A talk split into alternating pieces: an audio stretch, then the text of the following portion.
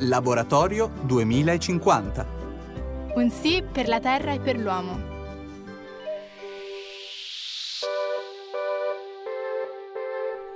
Sostenibilità. Beh, sostenibilità è una parola, è un termine, una buzzword che è entrata di prepotenza nel nostro vocabolario degli ultimi anni. Ma di che cosa parliamo? Cosa intendiamo con sostenibilità? Non basta solamente venire allo studio di registrazione come ho fatto io oggi con la bicicletta o bere ogni giorno da una borraccia di acciaio. Questo laboratorio, dunque, il Laboratorio 2050, servirà per dosare in modo sapiente ingredienti diversi, biodiversi, per costruire un'alleanza efficace tra esseri umani, piante, animali, tutti gli abitanti della nostra casa comune, il pianeta Terra. E sì, perché noi siamo fermamente convinti che seminare sia più importante di raccogliere. E quindi ogni giorno dobbiamo seminare bene affinché in futuro noi e le prossime generazioni possiamo coglierne i frutti tutti insieme. Io sono Alessandro Isidoro Re, ma per fortuna in questo viaggio non sono da solo. Con me c'è infatti Celeste Righi Ricco, ambientalista e agronoma, che ci spiegherà tante cose interessanti. Buongiorno a tutti, grazie Alessandro per avermi invitato a partecipare a questo bel progetto. Io sono di fatti laureata in agraria e mi occupo di ambiente. Ho fondato nel 2020 due associazioni che si chiamano Change for Planet e Pensare globalmente, agire localmente, che operano di fatti per aumentare la consapevolezza sui cambiamenti climatici e sull'importanza che ha la sostenibilità. La tua presenza per me, ma soprattutto anche per gli ascoltatori, è fondamentale. Ci insegnerai e ci spiegherai infatti tanti termini tecnici e concetti che riguardano il mondo complesso e biodiverso dell'agricoltura. In questa prima puntata parleremo di economia generativa, della cooperativa agricola Camagre, del cavolo, del benessere animale e del testo di Jonathan Safran Foer Possiamo salvare il mondo prima di cena. Quindi non perdiamo tempo, cominciamo il nostro viaggio, i nostri esperimenti nel laboratorio, Laboratorio 2050 e partiamo con il primo ospite. Ecco, a proposito di sostenibilità a 360 gradi, il primo ospite di oggi ci aiuterà a comprendere un dialogo difficile, quello tra crescita ed equilibrio sostenibile. Mauro Magatti, infatti, è professore di economia e sociologia alla Università Cattolica del Sacro Cuore di Milano ed editorialista per il Corriere della Sera. Ha inventato il concetto di economia generativa, un nuovo modello economico che possa fare coesistere, in un delicato equilibrio ovviamente, le esigenze della produttività con quelle dell'ambiente e della giustizia sociale. Insomma, mettendo le persone finalmente al centro. E quindi buongiorno, diamo il benvenuto al professore Magatti, Mauro Magatti, grazie davvero di essere qui con noi. Buongiorno professore. Grazie a voi dell'invito, mi fa molto piacere. Partiamo dal concetto di generatività allora, da dove deriva, qual è la sua storia? Generatività eh, ha un papà e una mamma, noi diciamo di solito. Il papà è Eric Erickson, che è un grande psicologo sociale americano, il quale diceva che dopo la fase esplorativa nella vita personale e sociale c'è la fase eh, generativa, cioè eh, quella in cui ci decidiamo eh, a lasciare una traccia, a spenderci per un significato, un senso, un'eredità da lasciare a chi verrà dopo di noi. E la mamma invece è Anna Arendt, una filosofa tedesca che tutti conoscono, la quale ha detto eh, essere liberi non ha tanto a che fare con la possibilità di scegliere in un supermercato, ma fondamentalmente a che fare con eh, l'unicità di ciascuno di noi e l'unicità di ciascuno di noi ha a che fare con la nostra capacità di mettere al mondo qualche cosa che senza il nostro contributo non ci poteva essere. Dal mettere insieme questi due pensieri è nata questa idea di generatività sociale. È interessante proprio perché eh, secondo lei la, l'economia è, una, è, un, è, un'emanazione comunque dei costumi e della cultura di una società e quindi eh, qu- questo connubio tra economia e questo carattere generativo che cosa ha partorito?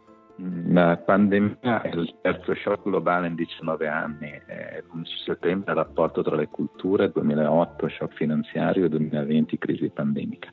Noi abbiamo costruito alla fine del XX secolo una società molto potente e globalizzata che ha generato una straordinaria crescita quantitativa ma anche enormemente entropica e l'entropia che produciamo si riversa, si traduce poi in shock che ci colpiscono come individui, come collettività, distruggendo anche i vantaggi che potremmo acquisire. Dobbiamo entrare in una stagione nuova, la sostenibilità sicuramente è un cardine di questo futuro. Noi aggiungiamo il tema della generatività eh, perché pensiamo che sia il vero motore della sostenibilità. In che senso? Perché noi abbiamo bisogno di una motivazione soggettiva, abbiamo bisogno non solo di un restringimento, di una riduzione, di un trattenersi, ma abbiamo bisogno di riuscire a esprimere diversamente la spinta desiderante dell'individuo. E la parola generatività, eh, a nostro modo di vedere, completa l'idea di sostenibilità imprimendogli un aspetto dinamico e produttivo. Può farci qualche esempio pratico per capire meglio questo nuovo modello economico? Sì, intanto esiste un sito www.generatività.it in cui abbiamo raccolto 130 storie di organizzazioni, imprese, profit, no profit, politiche territoriali che chiamiamo generative. Fondamentalmente la generatività ha a che fare con eh, la creazione di contesti pensiamo a, a quello che dovremmo fare con la scuola o con la formazione in generale, territoriali, organizzativi, mm, abbiamo studiato organizzazioni che sono capaci di valorizzare la contribuzione di ciascuno e mettere a valore eh, contesti creativi e generativi, eh, piuttosto che eh, policy che aiutano eh, appunto un territorio a um, far crescere i talenti presenti e a creare delle occasioni perché questi talenti possano esprimersi. La generatività eh, ci consente di ripensare in maniera molto profonda le nostre politiche, liberandole dall'angoscia di una pura produzione materiale e riscoprendo una cosa molto antica, che eh, alla fine della, della storia quello che fa le fortune di un paese, di un'economia, e lo sviluppo delle persone e la qualità delle relazioni tra le persone e con l'ambiente. Grazie mille professore, buon lavoro e che sia per tutti noi un 2021 generativo. Grazie a voi. E a proposito di generare valore, adesso ascoltiamo una storia fantastica, una storia di un sogno che è diventato realtà, quello di quattro giovani ragazzi a fine anni Ottanta e la loro idea pazza di creare dal nulla una cooperativa agricola. Abbiamo la fortuna e il piacere di avere con noi uno dei fondatori, Antonio Tesini. Ciao Antonio, grazie per il tempo che ci stai dedicando. Allora, come e dove inizia questa lunga storia? Grazie, grazie.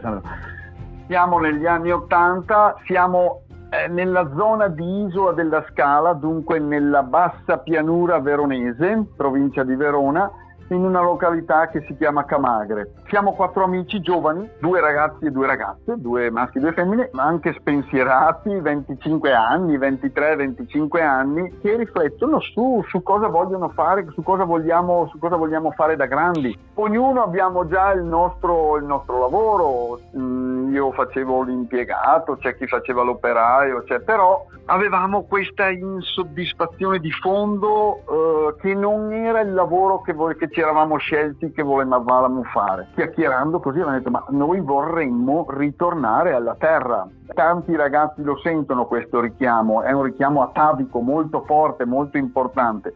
Non avevamo la terra, non avevamo l'attrezzatura, non avevamo nulla, però avevamo questa idea, questo sogno, questo progetto di fare qualcosa con, con la terra abbiamo deciso di fare un'esperienza intanto in una cooperativa agricola, in una cooperativa agricola già formata, mm, che si era formata nella zona di Verona, vicino a Verona. Allora c'era questa legge che era possibile eh, delle terre incolte occuparle e poi rivendicare dei diritti su quelle terre. Dunque noi abbiamo fatto questa esperienza in questa, in questa cooperativa agricola che ci hanno dato la possibilità di, di, di lavorare la terra e di imparare, di imparare alcune cose abbiamo imparato alcune cose buone, abbiamo visto anche dei, dei difetti, delle cose che non ci piacevano. Per esempio questa, nel lavoro in questa cooperativa che è durato per due anni, ci siamo resi conto della non sostenibilità dell'agricoltura convenzionale. Dunque siamo a metà degli anni Ottanta, agricoltura produttivistica, produrre trattamenti chimici, prodotti chimici. Ecco, noi nella, nostra ignoranza, beata ignoranza, ci siamo resi conto che quella non era l'agricoltura che volevamo e abbiamo iniziato ad approcciarci un po' all'agricoltura biologica, che allora si iniziava a parlarne, qualcuno ne parlava. Eh sì, perché ricordiamo che anche Natura Sì eh, è nata proprio in quegli anni, a fine del, degli anni Ottanta, quindi è lì che i primi semi eh, cominciano a essere gettati. E cosa abbiamo fatto? Abbiamo eh, iniziato a guardarci attorno per vedere se potevamo trovare un posto nostro dove fare l'agricoltura che, che volevamo. Chiaro, quattro giovani così, dunque eh, se c'è da comprare della terra le banche non ci guardavano nemmeno. Alla fine abbiamo trovato un fondo che nessuno voleva più nella zona di Isola della Scala in località Camagre. Camagre perché è una landa desertica non la coltivava più nessuno perché veniva da una monosuccessione di sette anni di coltivazione di tabacco. Eh, sette anni di coltivazione di tabacco distruggono la terra sia dal punto di vista della sostanza organica e sia da un punto di vista della struttura e da un punto di vista anche della carica di insetti dannosi che sono tipo i nematodi. Nematodi, ok, fermi tutti. Questo è un campanello d'allarme per Celeste perché io sinceramente non ho mai sentito questa parola. I nematodi, comunemente chiamati anche vermi cilindrici, hanno una dimensione che varia tra 0,2 e 2 mm. Sono composti da più di 20.000 specie e si trovano numerosissimi nei terreni umidi. Possono essere fitoparassiti, ovvero parassiti vegetali, e possono causare gravi danni alle colture vegetali infestate. I nematodi difatti si nutrono delle radici delle piante, provocando lesioni che danneggiano la pianta direttamente e aprendo al contempo delle ferite per infezioni fungine e batteriche. Sono parassiti di varie culture, tra cui le patate, barbabietole, melanzane e tabacco. I nematodi sono comparsi a fine del 1800 con l'affermarsi delle monoculture. Ecco, esattamente questo che ci ha spiegato benissimo Celeste. Dunque, questo terreno che nessuno voleva più coltivare l'hanno dato a noi. C'era anche su questo terreno una casa diroccata. Dunque, terreno disastrato e casa diroccata. Perfetto, cioè uno scenario proprio alla Edgar Allan Poe, tipo... esatto, però a noi sembrava il posto più bello del mondo. Nel frattempo, altra cosa molto importante, noi abbiamo conosciuto anche una forma sociale legata all'agricoltura, che è la cooperazione. Nella cooperazione si lavora, il lavoro giustamente deve essere retribuito, deve essere pagato, però non c'è fine di lucro. Gli utili vengono reinvestiti per creare nuova occupazione, occupazione che abbia una dignità, che abbia una sua sostenibilità tra l'altro e crea anche non solo valore economico, crea anche un valore sociale e relazionale. E siamo partiti praticando per due anni mm, una rigenerazione del terreno, perché come abbiamo detto era un terreno disastrato, una rigenerazione mediante la pratica del sovescio. Ecco, fermi tutti, un'altra parola che devo dire non fa proprio parte del mio vocabolario quotidiano e quindi attiviamo di nuovo la nostra celeste. Il sovescio è una pratica agronomica di concimazione vegetale che consiste nell'interrare una o più specie erbacee, spontanee o coltivate attraverso l'aratura o la vangatura, questo per mantenere o aumentare la fertilità del terreno. Grazie alle delucidazioni tecniche anche di Celeste, però c'è anche un altro discorso. Noi non possiamo come uomini continuare a dire noi raccogliamo, asportiamo, tiriamo via dalla terra, raccogliamo eh, e non ridiamo niente. In questo caso col sovescio noi alla terra ridiamo quello che la terra produce. Ecco che la terra in questo caso diventerà nostra amica, sicuramente. I due obiettivi dell'agricoltura biologica sono produrre cibi, fare cibi di altissima qualità, senza l'uso di prodotti chimici, eccetera. Il secondo è quello di custodire e rigenerare la fertilità della terra. Avevamo nel frattempo un progetto ben preciso. L'agricoltura doveva ed è il nostro primo obiettivo però volevamo anche fare un progetto diversificato e multifunzionale. Facendo cosa? Facendo attività di vendita diretta, Dunque vendevamo in una casa diroccata perché era allora in una stalla diroccata, però abbiamo iniziato anche ad andare sui mercati a portare i prodotti che iniziavamo a coltivare noi e quello delle aziende agricole vicino che avevamo nella nostra zona e poi anche, sempre come programma, attività di agriturismo. Un'altra attività, l'ultima che noi abbiamo messo nel nostro programma, è stata l'attività di tutela ambientale. Nella nostra zona noi abbiamo declinato questo tutelando una zona umida. Noi cosa abbiamo fatto ormai da vent'anni? Abbiamo preso in affitto 8 ettari di questa zona umida e abbiamo creato, ricreato un'oasi. Abbiamo piantato un bosco, abbiamo ricreato un, un, ambiente palustre dove si è insediata una garzaia che è diventata una garzaia più importante della provincia di Verona. Ecco, abbiamo fatto un piccolo, un piccolissimo esempio dove l'uomo, se entra in sintonia con la natura, può fare grandi cose. Noi dunque sono eh, 30 anni che eh, faccio vendita diretta e praticamente succede che eh, veniva la nonna, poi la madre, adesso viene la figlia, cioè le... perché fare un mercato non è solo vendere e acquistare prodotti, diventa anche un intessere relazioni tra persone, è il patrimonio più, più importante secondo me, instaurare un rapporto di fiducia tra le persone. Fantastico, fantastico, grazie ancora davvero ad Antonio Tesini, fondatore, uno dei fondatori della cooperativa agricola Camagre e buon lavoro e speriamo di vederci presto. Va bene, grazie a voi, grazie Alessandro. Tra l'altro Celeste, so che nella palude hanno anche ristrutturato un vecchio mulino e dentro ci hanno fatto un programma fantastico, un programma di attività culturale, un altro motivo in più per andarli a trovare. Assolutamente dobbiamo andarci. E magari la prossima volta potremmo anche fare una puntata dedicata proprio alle coltivazioni e ai prodotti della terra della cooperativa Camagre. Esattamente, a proposito di coltivazioni, ora la parte che preferisco del podcast di Laboratorio 2050, quella dove affrontiamo un elemento della nostra biodiversità alimentare in ogni puntata. Il frutto della terra di cui tratteremo oggi è il cavolo, di cui ammetto candidamente di non saperne un cavolo. Infatti Alessandro oggi parliamo di cavoli. Di cavoli ce ne sono tantissime varietà. Il cavolo nero, il cavolfiore, il cavolo rapa, insomma tantissimi. Queste varietà fanno parte della famiglia delle brassicacee, dal greco brassiche che vorrebbe dire verdura, anche se in latino erano comunemente chiamati i cauli. I cavoli hanno una provenienza antica e discendono da antenati vegetali che crescevano spontaneamente in tutte le coste europee.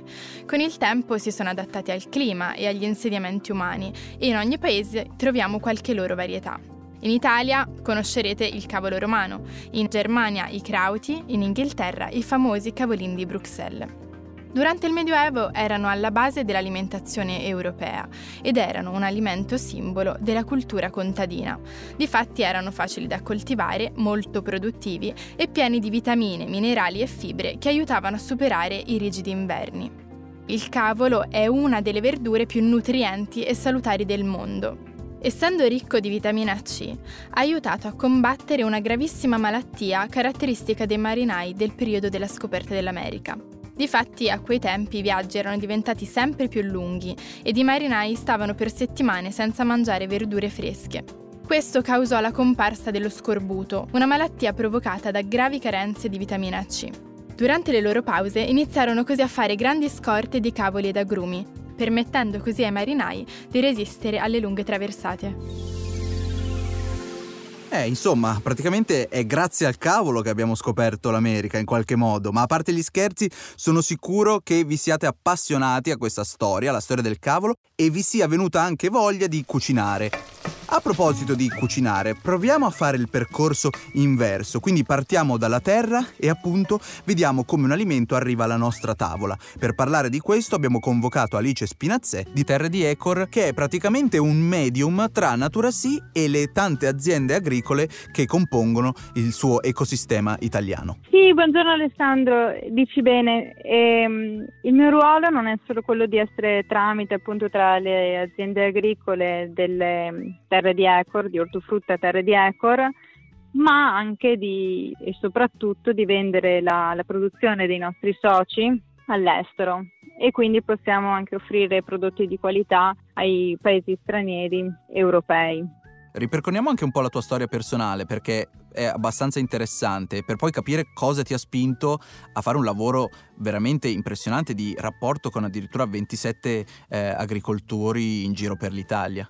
Sì, dunque, intanto io sono cresciuta in campagna in un'azienda agricola nei colli di Conegliano. Un'azienda agricola particolare in quanto i miei genitori avevano una, sì, un circolo ippico, i cavalli sono sempre stati una parte fondamentale dell'azienda. Quindi in pratica tu sei la, la donna che sussurrava ai cavalli di, di, del circuito Natura Sì e tu questa storia, come hai detto prima, questa tua esperienza l'hai trasfusa, l'hai instillata nel, nel tuo lavoro. Abbiamo prima parlato con Antonio Tesini, che sicuramente tu conoscerai di, di Camagre, quindi un rapporto, un'intervista più sul lavoro di produttore. Ora con te vediamo una mansione che si lega più alla, alla mediazione eh, con queste aziende agricole, però sono due facce della stessa medaglia ovviamente. Perché un giovane dovrebbe e potrebbe intraprendere queste strade secondo te?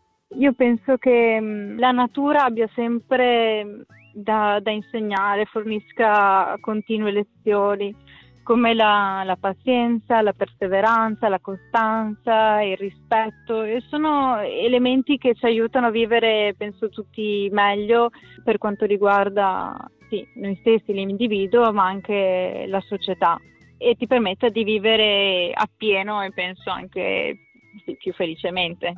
Sì, che spesso ce lo dimentichiamo, ma dovrebbe essere il fine delle nostre azioni, dei nostri lavori, per creare una specie di alleanza alla fine tra, tra esseri viventi. Sì, la, la, collaborazione tra tutti gli elementi è, penso sia fondamentale, appunto. Diciamo che questi mondi ti spingono in questa direzione, sì. E grazie davvero ad Alice Spinazzè, ci hai ispirato con la tua storia bellissima. Speriamo di vederci presto e buon lavoro. Grazie mille a voi e buona giornata. Ecco, in questa puntata abbiamo sentito spesso la parola biodiversità. Proviamo a capire meglio di cosa si tratta. Celeste, ci dai una mano tu? Certo, in agricoltura la biodiversità è un elemento fondamentale. Per produrre cibo sano e al contempo prendersi cura dell'ambiente è necessario mantenere una vita biodiversa del suolo, delle piante e degli animali che compongono un ecosistema. È dunque necessario evitare monoculture e arricchire i terreni con tante specie vegetali, aiutando così gli organismi del suolo e la fauna autoctona a mantenersi nelle aree agricole. Tra i vari tipi di agricoltura, la biodinamica ha come missione centrale quella di preservare e ricreare un equilibrio tra i diversi organismi viventi, proprio perché vede il suolo e la vita che lo abita come un unico sistema. Secondo questa visione, il sistema agricolo non è più soltanto un apparato produttivo, ma riveste un ruolo centrale nella tutela e nella custodia dell'ambiente e della biodiversità che lo compone. Siamo quasi alla fine, ma prima di lasciarvi vogliamo offrirvi un'ultima pillola di sostenibilità. Questa volta la prendiamo da Possiamo salvare il mondo, prima di cena, di Jonathan Safran Foer. Una notte d'estate del 2006, il diciottenne Kyle Holtrust, mentre pedalava contromano lungo una via di Tucson, fu investito da una Chevrolet Camaro e trascinato per una decina di metri. Un certo Thomas Boyle Jr., che si trovava a bordo di un camion lì vicino, vedendo la scena balzò all'istante dal sedile del passeggero per soccorrerlo. In piena scarica d'adrenalina, afferrò il paraurti della Camaro e sollevò il muso della macchina, tenendola alzato per 45 secondi mentre Holtress veniva tratto in salvo. Il record del mondo di sollevamento pesi è di 478 kg una Camaro pesa tra i 1500 e i 1800 kg. Boyle, che non era un sollevatore di pesi, diede prova di quella che si chiama forza isterica o superforza, una prodezza fisica che avviene in una situazione di rischio estremo e che va al di là di quanto si ritiene possibile in condizioni normali. Una persona straordinaria sollevò la macchina che schiacciava il corpo di Holtrust ma molte altre persone accostarono con le loro macchine al bordo della strada per permettere all'ambulanza di passare più in fretta. La vita di Kyle dipendeva da entrambe le cose. La parola ambulanza è scritta al contrario sul cofano delle ambulanze perché chi guida la possa leggere nello specchietto retrovisore. Si potrebbe dire che è scritta per il futuro, per le macchine che stanno davanti all'ambulanza. Esattamente come chi sta in un'ambulanza non può vedere la parola ambulanza, noi non possiamo leggere la storia che stiamo creando. È scritta al contrario, per essere letta in uno specchietto retrovisore da chi non è ancora nato. Sfide diverse richiedono e suscitano reazioni diverse. Reagire con allarme vedendo una persona incastrata sotto una macchina è giusto, ma chi abbandona una bella casa solo perché nota una crepa minuscola è di un allarmismo esagerato. Che reazione richiede la situazione del nostro pianeta e che reazione suscita? E che cosa succede se non suscita la reazione che richiede?